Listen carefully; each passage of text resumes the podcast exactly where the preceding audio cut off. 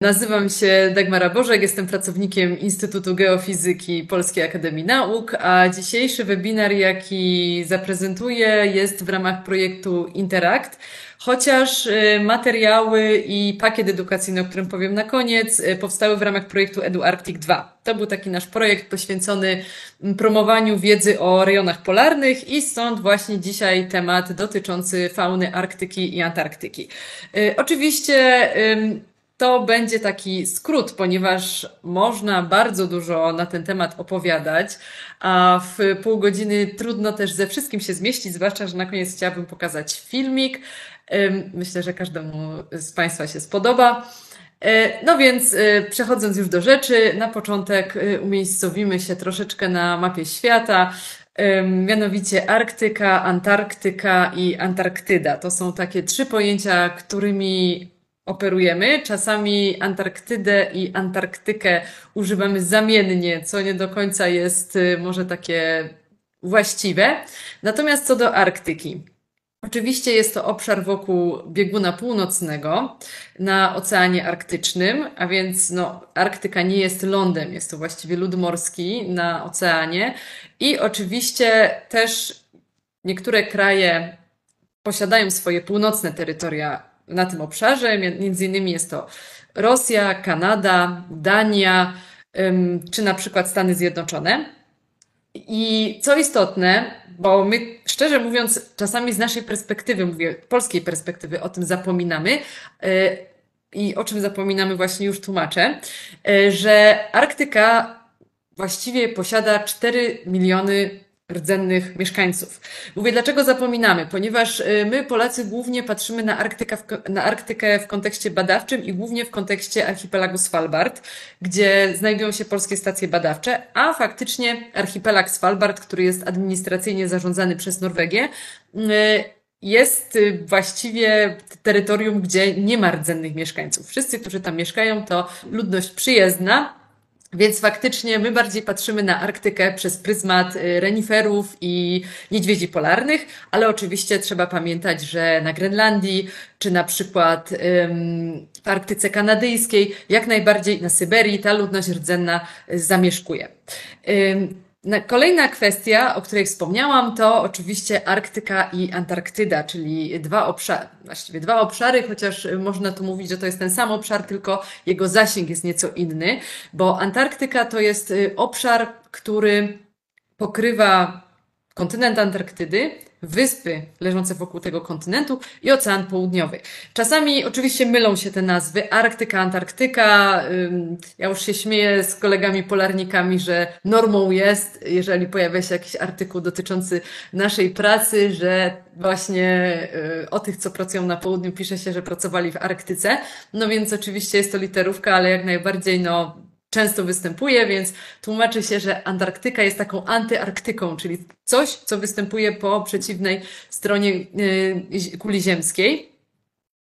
Y, ostatnio mieliśmy w naszym Instytucie Geofizyki klasę licealistów y, z jednego z warszawskich liceów, którzy zadali nam dość kreatywne pytanie, bym powiedziała, czy nazwa Antarktyda wzięła się od nazwiska Henryka Arctowskiego polskiego badacza e, rejonów polarnych, głównie właśnie Antarktyki. No niestety nie, aż tak dobrze to nie ma. E, natomiast faktycznie Antarktyka to jest to dobre, e, dobre wytłumaczenie. Często się też mówi, że granicą Antarktyki jest tak zwana strefa konwergencji, to jest równoleżnik 60, 60 stopni i muszę przyznać, bo miałam przyjemność pracować w Polskiej Stacji Antarktycznej imienia Henryka Arctowskiego, że faktycznie ta granica jest mocno odczuwalna. My płynęliśmy wtedy wtedy statkiem i po pierwsze pojawiło się dużo gór lodowych po drodze, no i oczywiście temperatura spadła. My to odczuwamy w ten sposób, natomiast gatunki biologiczne e, różnego rodzaju y, no, y, traktują to właściwie jako barierę nie do przebycia z wód zimniejszych na wody ciepłe, stąd właściwie zamyka się ich występ, obszar występowania e, w Antarktyce. No i oczywiście na końcu mamy Antarktydę, czyli Mam nadzieję, że Państwo nie słyszą tego wiercenia, bo chyba mamy jakiś remont u nas w Instytucie. E, tak, wracając do Antarktydy, kontynent oczywiście, który jak w przeciwieństwie do Arktyki nie ma i w ogóle cała Antarktyka nie ma rdzennych mieszkańców. E, wszyscy, którzy tam mm, pracują, mieszkają, przyjeżdżają na kontrakty w związku z pracą w stacjach badawczych sezonowych bądź całorocznych, więc właściwie mm, szacuje się, że około tysiąca osób zostaje tam na zimę, natomiast w okresie letnim no, kilka tysięcy osób tę, tę Antarktykę odwiedza i tam mieszka. Mówię oczywiście o wyprawach, natomiast no, to ile turystów odwiedza y, Antarktykę jest oczywiście y, monitorowana i muszę przyznać, że ta liczba z roku na rok rośnie.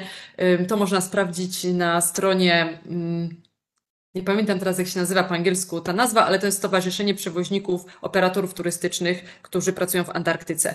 I właściwie ta liczba w tym momencie waha się od 40 do 50 tysięcy osób rocznie. I ta informacja też jest istotna w kontekście fauny, o której dzisiaj będziemy mówić, ale, ale o tym za moment. Przenosimy się teraz do Arktyki, na Spitsbergen, ponieważ y, powiedziałam na początku o tej naszej perspektywie, że patrzymy na Arktykę przez pryzmat reniferów i niedźwiedzi polarnych.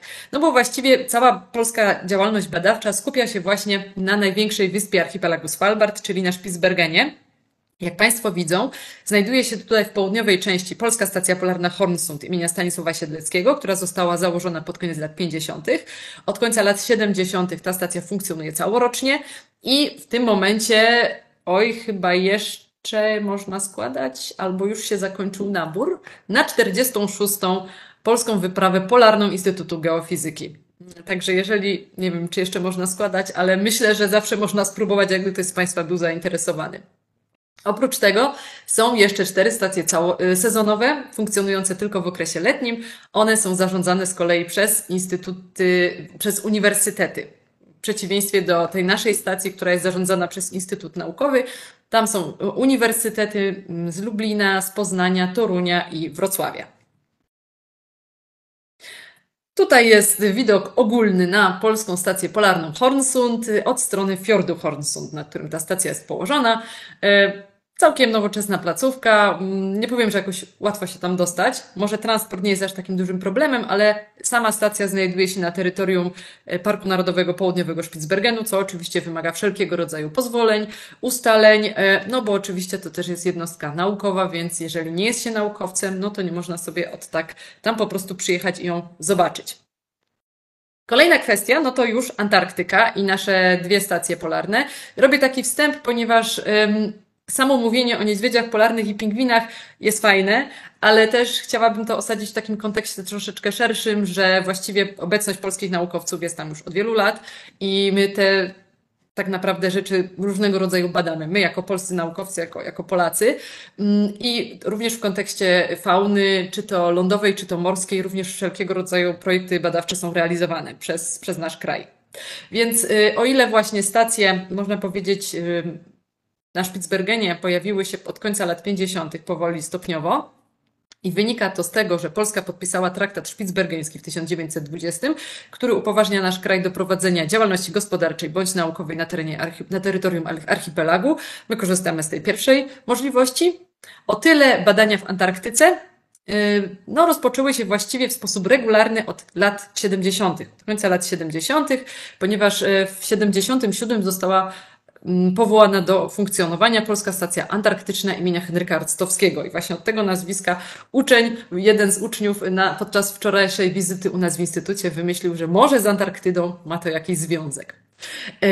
Więc y, Także tutaj widać, gdzie ta stacja jest zlokalizowana. To jest Antarktyka. Już wiemy, co to jest Antarktyka, czyli ta, ten obszar, który do samego kontynentu się nie zalicza. I faktycznie stacja jest położona na wyspie. Na wyspie Króla Jerzego w archipelagu Szetlandów Południowych, tuż przy tym tubeczku Półwyspu Antarktycznego. Natomiast druga stacja, która co prawda jest wcześniejsza, ale ja o niej nie powiedziałam, że właśnie jest początkiem prowadzenia polskich badań i już tłumaczę dlaczego.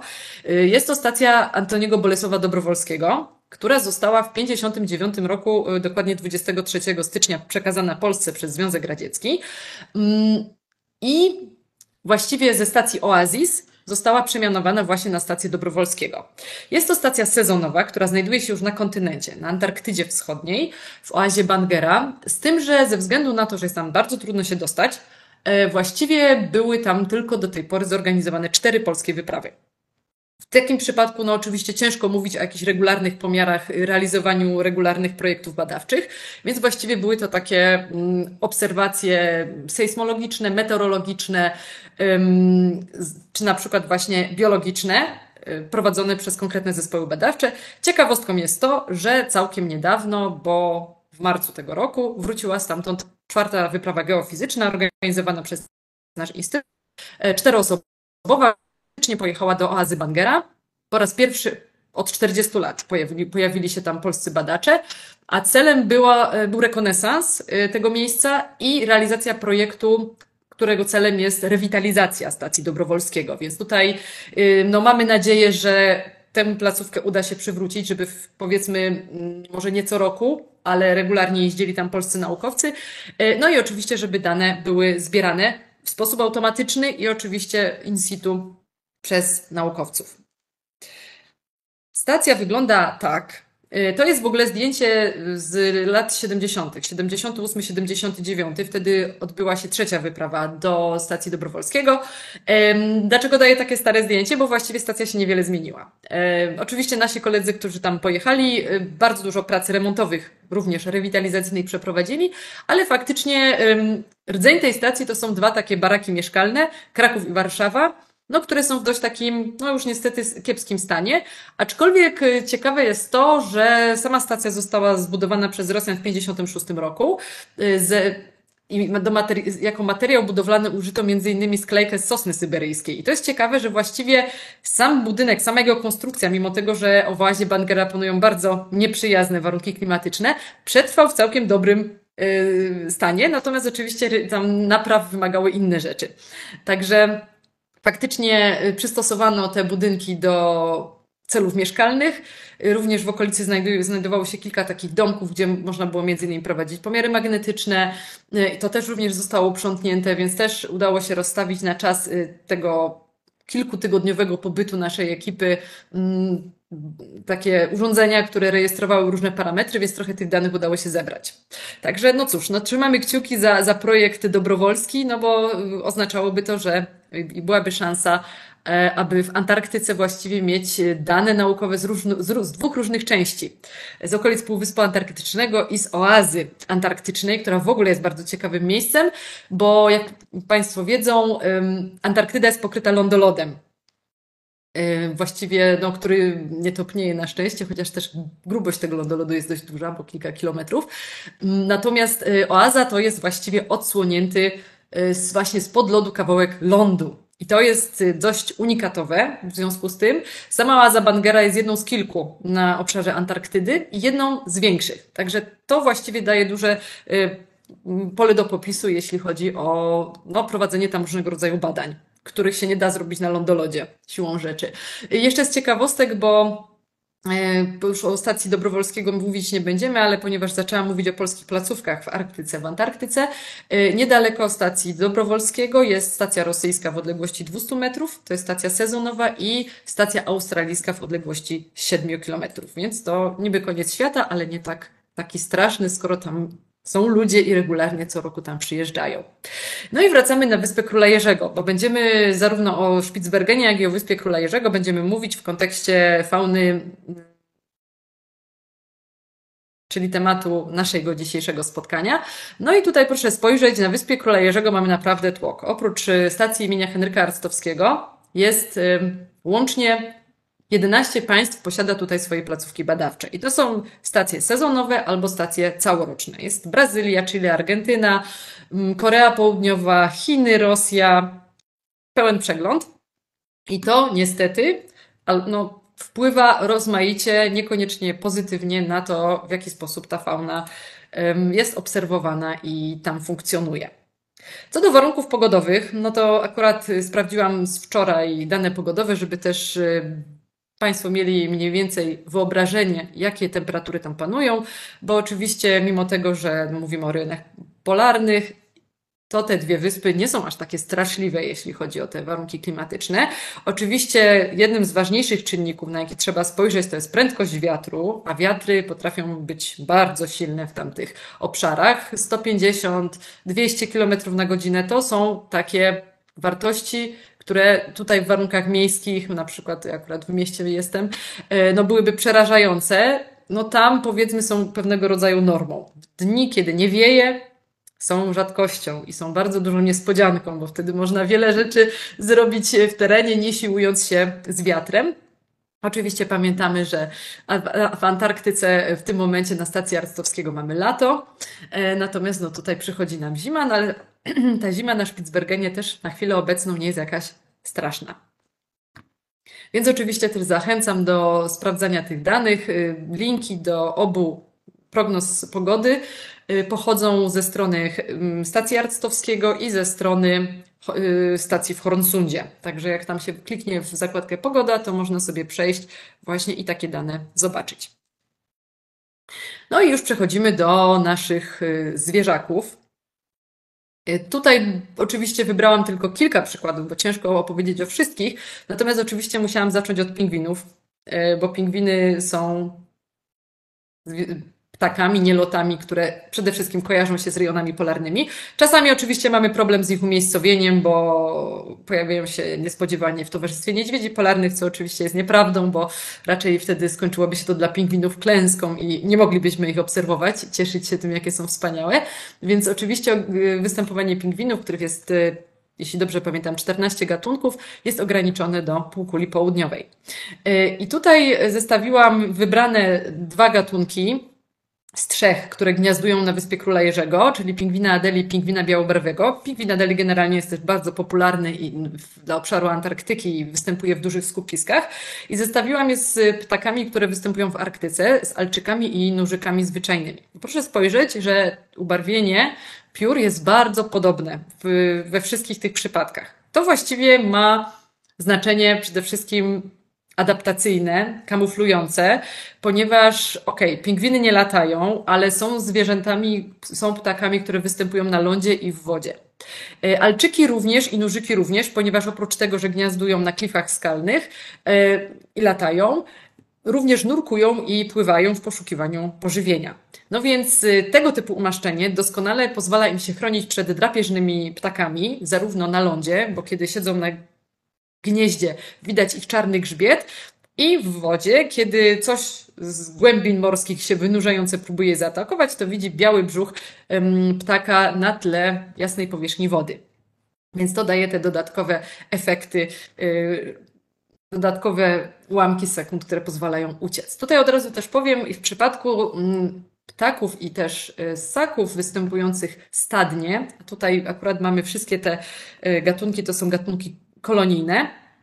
Mówimy też o efekcie konfuzji. To jest y, takie, takie zachowanie grupowe, zbiorowe, które polega na tym, że jeżeli pingwiny wskakują do wody, albo na przykład alczyki wzbijają się w powietrze, wszystkie osobniki albo większość z nich wykonują to w tym samym czasie.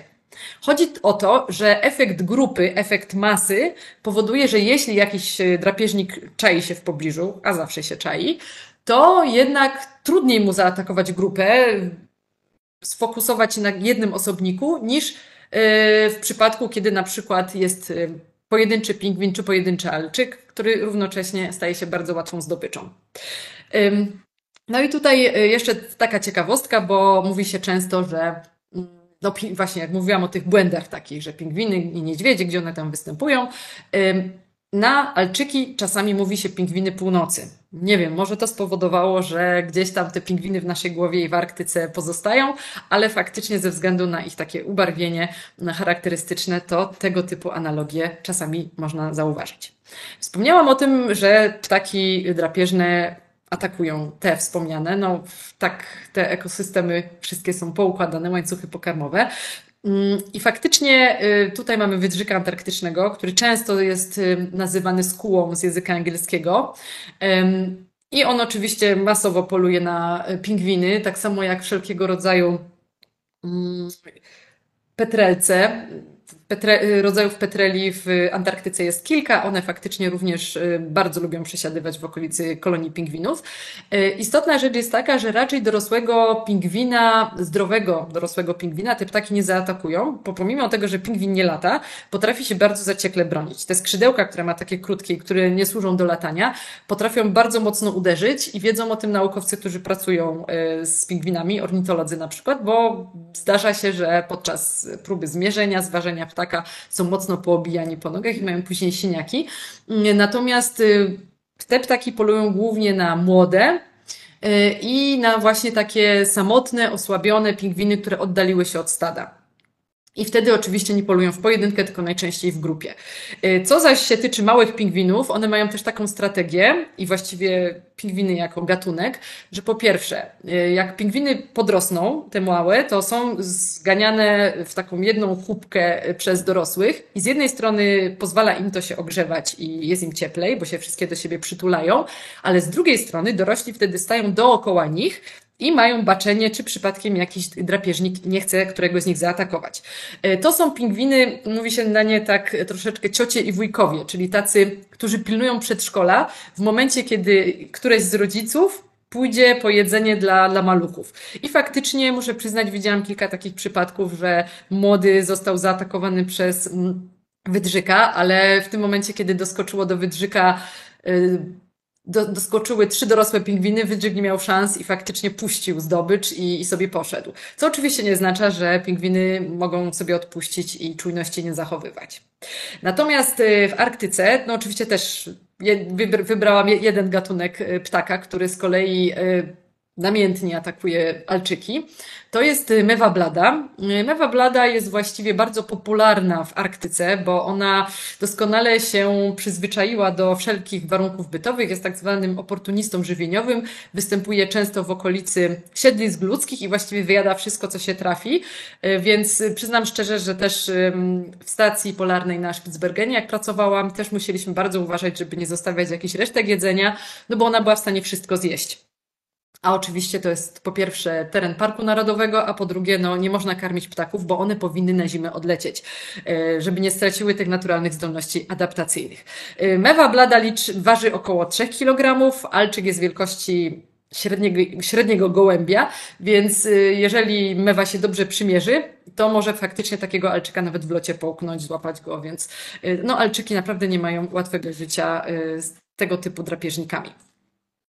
Następnie mamy ssaki płetwonogie, które są charakterystyczne dla obu rejonów polarnych. Występują w Arktyce, w Antarktyce. Oczywiście są to różne gatunki. Mamy tutaj kilka, przedstawi, kilka przedstawicieli rodziny fokowatych. Mamy wspaniałą fokę wedela i słonia morskiego, tak zwaną mirungę południową, które występują na półkuli południowej. E, I mamy fokę pospolitą, fokę brodatą, które z kolei występują na półkuli północnej. Przepraszam, pomyliły mi się rysunki. Proszę nie patrzeć na y, mapki po prawej stronie, bo tam jest na odwrót. Ale góra to Antarktyka, dół to Arktyka, czyli północ. Y, z takich ciekawostek, y, co się tyczy ogólnych zachowań, behawioryzmu, behawioryzmu tych zwierząt. Właściwie płetwonogie występujące w Arktyce mają bardzo, w Antarktyce na południu mają bardzo spokojne życie. Nie ma tam naturalnych mm, drapieżników na lądzie, które mogłyby im zaszkodzić, więc one właściwie są zrelaksowane, często wypływają, żeby sobie odpocząć, też na okres linienia masowo wychodzą na brzeg, tak na przykład jak tutaj jest tłoczone w tak zwanym chlewiku słonie morskie i faktycznie nikt im nie przeszkadza. W przypadku y, fokowatych y, występujących w Arktyce naprawdę trzeba się bardzo przyczaić, żeby zrobić zdjęcie. Najlepiej mieć y, dobry teleobiektyw. Bardzo trudno podejść blisko, bo te zwierzęta są bardzo czujne. One się boją niedźwiedzi polarnych, a dla niedźwiedzi polarnych foki stanowią 90% diety, także to, to jedna rzecz. Druga rzecz taka, e, jeśli chodzi o przystosowanie do e, funkcjonowania w zimnym klimacie, to jest warstwa tłuszczu, jaką te zwierzaki posiadają, tak zwany blubber. Często używa się tej nazwy z języka angielskiego. To jest właśnie taka gruba, energetyczna warstwa tłuszczu, mocno ukrwiona, która właściwie powoduje, że to takie obłe, trochę wrzecionowate czasami ciało focze mm, działa trochę jak termos. Doskonale magazynuje e, ciepło i właściwie nie oddaje tego ciepła do środowiska. Czyli jakbyśmy dotknęli fokę, czego oczywiście robić nie wolno, ale jakbyśmy dotknęli, to foka jest zimna, nie jest ciepła bo właściwie ta, ta izolacja jest tak, tak dobra, że właściwie no nie, jest, nie jest jej zimno. E, I jeszcze właściwie e, tutaj, jeśli chodzi o zachowania, to oczywiście są gatunki, które wolą występować samotnie i łączą się tylko oczywiście w pary w okresie godowym, albo są właśnie takie jak tutaj e, słonie morskie, które lubią stłoczenie, leżenie w jednym miejscu i nie mają z tym zupełnie problemu. Ja tak wspomniałam o tym chlewiku, bo to jest doskonałe określenie, dlaczego to się tak nazywa. Chlewiki się wytwarzają wtedy, kiedy albo w okresie, no już kiedy pojawią się młode i matki z młodymi sobie leżą obok siebie w jednym miejscu, tego haremu pilnuje jakiś olbrzymi samiec słonia morskiego, albo właśnie w okresie linienia, kiedy przez kilka tygodni sobie siedzą, leżą, e, nie wychodzą do wody, raczej mało jedzą, no i niestety też załatwiają się w tym samym miejscu, w którym przebywają. I właściwie dlatego jest to tak rażące, bo normalnie myślę, żeby efekt był mniejszy. Żeby też y, przedstawić Państwu kontekst, e, w rejonach polarnych jest bardzo mało zapachów, bardzo mało rzeczy pachnie. Jak idzie się w teren, to właściwie doskonale rozróżnia się zapach tundry, mchu, zapach soli morskiej, bo właściwie no, jest bardzo mało tych bodźców. E, stacja oczywiście bardzo mocno pachnie, w kuchni, w pokojach, no gdzieś jest zawsze jakiś konkretny zapach, ale y, raczej jesteśmy nastawieni na takie wonie rzadko występujące i mało intensywne. Więc jeżeli podejdzie się do takiej kolonii, yy, czy to pingwinów, czy właśnie takiego stada słoni morskich, no przyznam się szczerze, efekt jest piorunujący. Ja do dzisiaj pamiętam, yy, jak uciekaliśmy albo szerokim łukiem okrążaliśmy te chlewiki słoni morskich, bo naprawdę nie dało się wytrzymać. Yy, uchatka i foka. O uchatce jeszcze za moment będzie, natomiast też taka takie krótkie przypomnienie, bo często się używa wymiennie, że uchatki i foki, a to są dwie różne rodziny, po pierwsze i fokowate i uchatkowate, a po drugie, no różnią się takimi trzema, y, no oczywiście wieloma innymi, ale to są takie trzy charakterystyczne rzeczy, którymi te zwierzęta się różnią. Y, no zaczynając od takich najmniej istotnych, to zewnętrzna małżowina uszna, która w przypadku uchatki jest doskonale widoczna. W przypadku foki te, tej małżowiny nie ma. Jest po prostu kanał słuchowy przykryty fałdem, fałdem, fałdem skórnym. No dlatego tak tych uszek w cudzysłowie za bardzo, za bardzo foki nie mają. E, kolejna kwestia to mm, budowa tylnej płetwy, która w przypadku uchatek no, służy definitywnie do obrat, nie tylko do pływania, y, ale też do, do, bardzo efektywnego odpychania się na lądzie, dzięki czemu y, uchatki naprawdę bardzo szybko się poruszają. No i oczywiście budowa przednich płetw, które pozwalają jej unieść się na tych płetwach, tak jak tutaj na tym zdjęciu do góry, czego foka zdecydowanie nie potrafi. No więc efekt jest tego taki, że foka bardziej pełza po, y, po lądzie. Jest to taki ruch podobny do ruchu gąsienicy, i faktycznie jest to dość wolny ruch, także no, foki w związku z tym nie są jakoś bardzo aktywne na lądzie, one wychodzą na ląd i właściwie sobie leżą, po czym zwracają z powrotem do wody. Natomiast w przypadku uchatek to jest takie szczerze. Więc też na przykład, kiedy uchatki występują w większych stadach, to one się po prostu gonią, yy, bawią się. Bardzo ciekawie to wygląda. No gorzej, jeżeli się interesują przechodzącym obok człowiekiem, bo faktycznie zazwyczaj się interesują. Yy, no więc widok biegnącej uchatki yy, no, na początku trochę przeraża, ale my na przykład mieliśmy taki system, że jak chodziliśmy z kijkami trekkingowymi, a w sezonie w cudzysłowie uchatkowym zawsze tak robiliśmy, wystawialiśmy kijek przed siebie, i faktycznie uchatka zatrzymywała się na długość kilka. Było to bardzo wygodne dla każdego. Natomiast to, co było dość yy, takie śmieszne, uchatki były w kolorze yy, alg, które były wyrzucane przez morze w czasie przypływu. I mnie się raz tak zdarzyło, że duży samiec uchatki, one jak jeszcze śpią, to podkurczają pod siebie płetwy przednie, tylną płetwę zarzucają sobie na brzuch i się kładą, więc wyglądają jak taka kostka, taki prostopadłościan. Y, no i właśnie taki prostopadłościan uchatkowy leżał sobie pod taką warstwą jakiegoś, e, jakiegoś zielska morskiego w cudzysłowie, no nie wiem co to dokładnie było.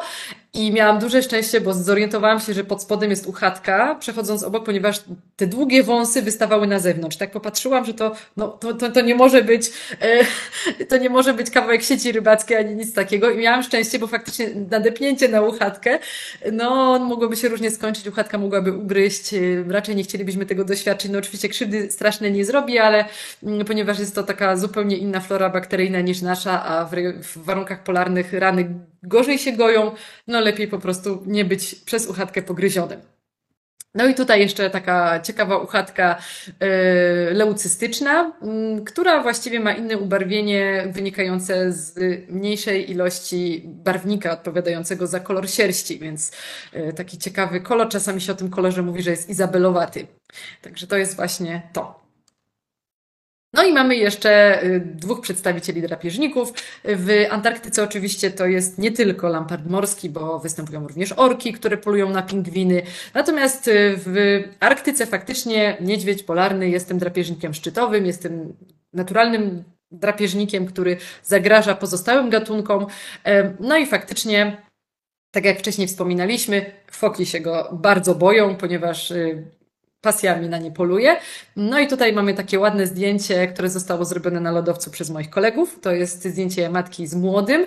Y, to jest od razu też powiem, nie codzienne zachowanie niedźwiedzia, żeby był na lodowcu, ale ta sytuacja miała konkretne uzasadnienie, ponieważ ta matka z młodym była śledzona, tropiona przez dorosłego samca niedźwiedzia polarnego i ona w panice uciekając właśnie zabrnęła aż tam w dalsze partie lodowca Hansa. Na szczęście pościg się zakończył, samiec zawrócił, no ale niestety jest to też przykład, że mm, wśród niedźwiedzi polarnych dość częste są przypadki kanibalizmu. Y, ich powód jest różny. Na przykład taki, że nie, nie ma co jeść, więc młody dla dorosłego samca jest doskonałym i doskonałą i bardzo łatwą zdobyczą, ale też na przykład jest to taka strategia godowa, można powiedzieć, bo młode niedźwiedzia polarnego pozostają z matką do dwóch, trzech lat, więc jest to dość długi okres i w tym czasie samica, jeżeli jest no, skupiona na wychowaniu jednego bądź dwóch, dwójki młodych, nie jest zainteresowana zalotami, więc oczywiście chcąc wymusić na niej um, wzięcie udziału w sezonie godowym, zdarza się właśnie, że samiec potrafi zabić młodego, żeby tą właśnie więź e, no, zniszczyć i żeby samica była e, no, wolna, mówiąc tak e, kolokwialnie. Więc takie, takie zachowania wśród niedźwiedzi polarnych też jak najbardziej można zauważyć. Mm, co do lampartów morskich, to właściwie to są chyba najbardziej nieprzyjazne foki. Centkiewiczowie pisali, że lamparty morskie są zakałą spokojnego fuczego rodu. Coś w tym chyba jest. Faktycznie y, w przeciwieństwie do innych przedstawicieli fokowatych w Antarktyce, które żywią się głowonogami, rybami, skorupiakami morskimi, krylem, one polują na pingwiny i polują bardzo skutecznie, są dość brutalne w tym, e, rozrywają zdobycz y, właściwie w momencie, mm, podczas, jak tylko ją złapią, więc tak, takie oskurowane, oskurowane pingwiny potem dość często znajdywaliśmy na brzegu, no, ponieważ były takie, no, skórowa takie skórki z pingwinów, e, no bo ona jest zerwana, że tak powiem, a reszta konsumowana. Mm, e, znajdowaliśmy właśnie podczas Y, przypływu, kiedy takie różne artefakty się, się pojawiały na plaży, na wybrzeżu.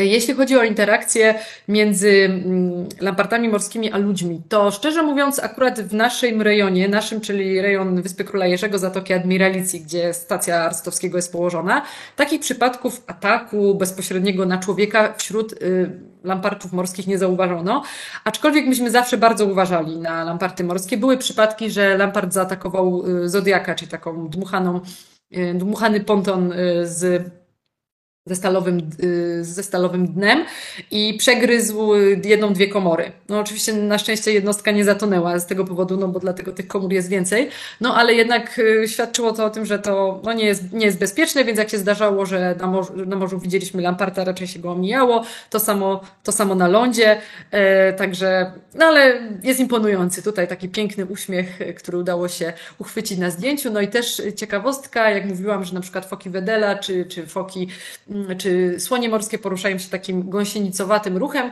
Tutaj w przypadku Lemparta morskiego to jest taki bardziej węż, wężowaty ruch. To jest bardzo ciekawe, bo on jest bardzo długi, smukły, w przeciwieństwie na przykład do innych fok, które raczej mogą być grubsze i krótsze. Y, no i właśnie takim ruchem jak wąż potrafi poruszać się po lądzie i robi to nad wyraz bardzo skutecznie i szybko. I ostatni slajd już y, na dziś. Chciałam jeszcze o tym kamuflażu nie, nie, nie, nie, odrobinkę powiedzieć.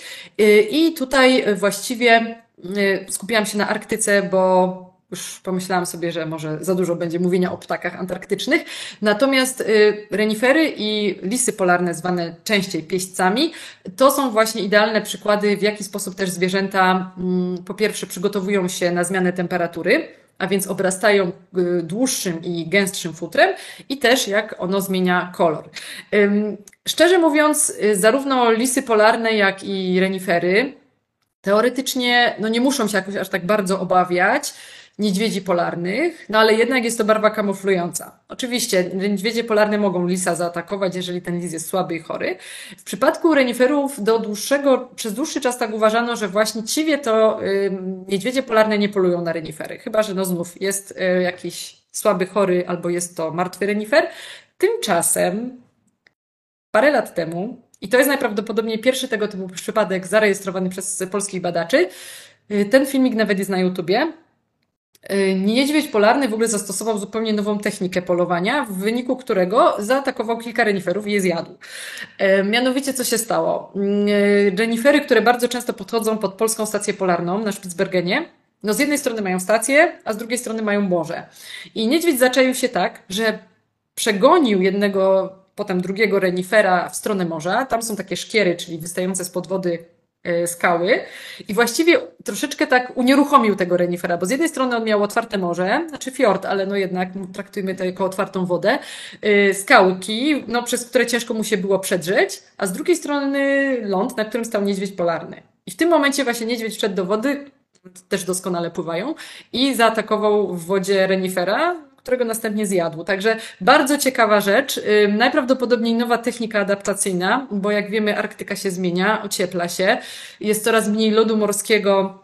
W związku z czym y, niedźwiedzie mają utrudniony dostęp do polowania na foki, a foki głównie występują na lodzie morskim i właśnie z lodu morskiego niedźwiedzie polują, więc jak nie ma lodu morskiego, nie ma fok, trzeba szukać innych źródeł pożywienia.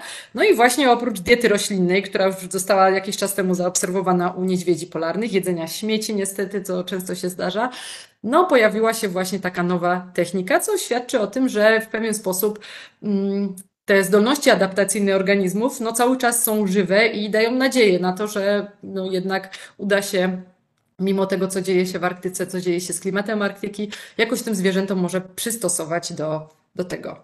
E, I na koniec właśnie tylko chciałam powiedzieć, że tak jak wspomniałam, e, ten temat był realizowany w ramach jednego z naszych projektów EduArctic e, i my w związku z tym też oprócz webinariów przygotowywaliśmy pakiety edukacyjne. Więc jeżeli ktoś z Państwa jest nauczycielem, ma zajęć, prowadzi zajęcia ze studentami, z uczniami, to tutaj przesyłam link. Akurat materiał jest w języku angielskim, ale jeżeli by ktoś chciał, ja mogę też udostępnić ten materiał w języku polskim, właściwie prezentację, więc tylko jeszcze wyślę gf.edu.pl, wyślę Państwu swój adres e-mail, więc można z niego korzystać, jakby była potrzeba. I jeszcze bym chciała na zakończenie e, pokazać filmik. E, mam nadzieję, że tutaj bez przeszkód się uda, bo zależy mi na tym, żeby on był z dźwiękiem, bo co prawda może nie ma tam um, jakichś dialogów, ale jednak um, jest muzyka. A ona jest też tutaj kluczowa. Więc proszę mi tylko powiedzieć, czy Państwo widzą y, ten ekran, gdzie, gdzie, są, gdzie jest filmik z pingwinami. Tak, widać. O, świetnie, dobra, dziękuję i mam nadzieję, że będzie słychać dźwięk.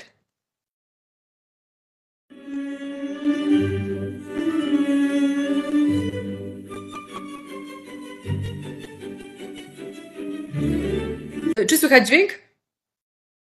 Słychać. Super.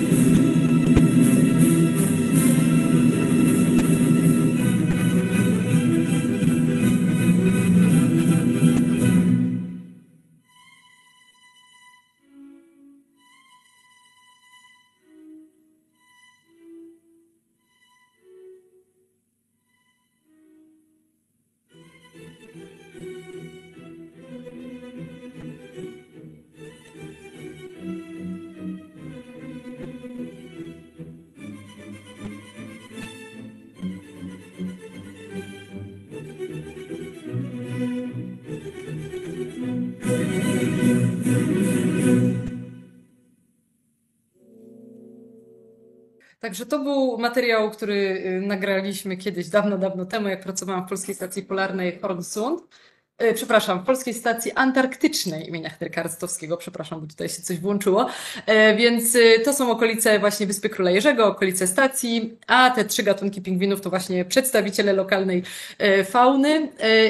Pingwin białobrewy, białooki pingwin Adeli. I też właśnie już tak podsumowując, bo powiedziałam właśnie o tym, że na Wyspie Króla Jerzego jest bardzo dużo stacji, co oznacza, że przyjeżdża dużo naukowców, a w związku z tym, że sama stacja jest położona w archipelagu Szetlandów Południowych, czyli w miejscu takim bardzo łatwo dostępnym, a ciekawym krajobrazowo dla turystów, niestety zaobserwowano w okolicy stacji Arstowskiego, że populacja pingwinów, bo tych populacji tam jest niedal, kilka właściwie, konkretnych pingwinisk, które są regularnie monitorowane przez polskich naukowców, że tam ta liczba pingwinów się zmniejszyła.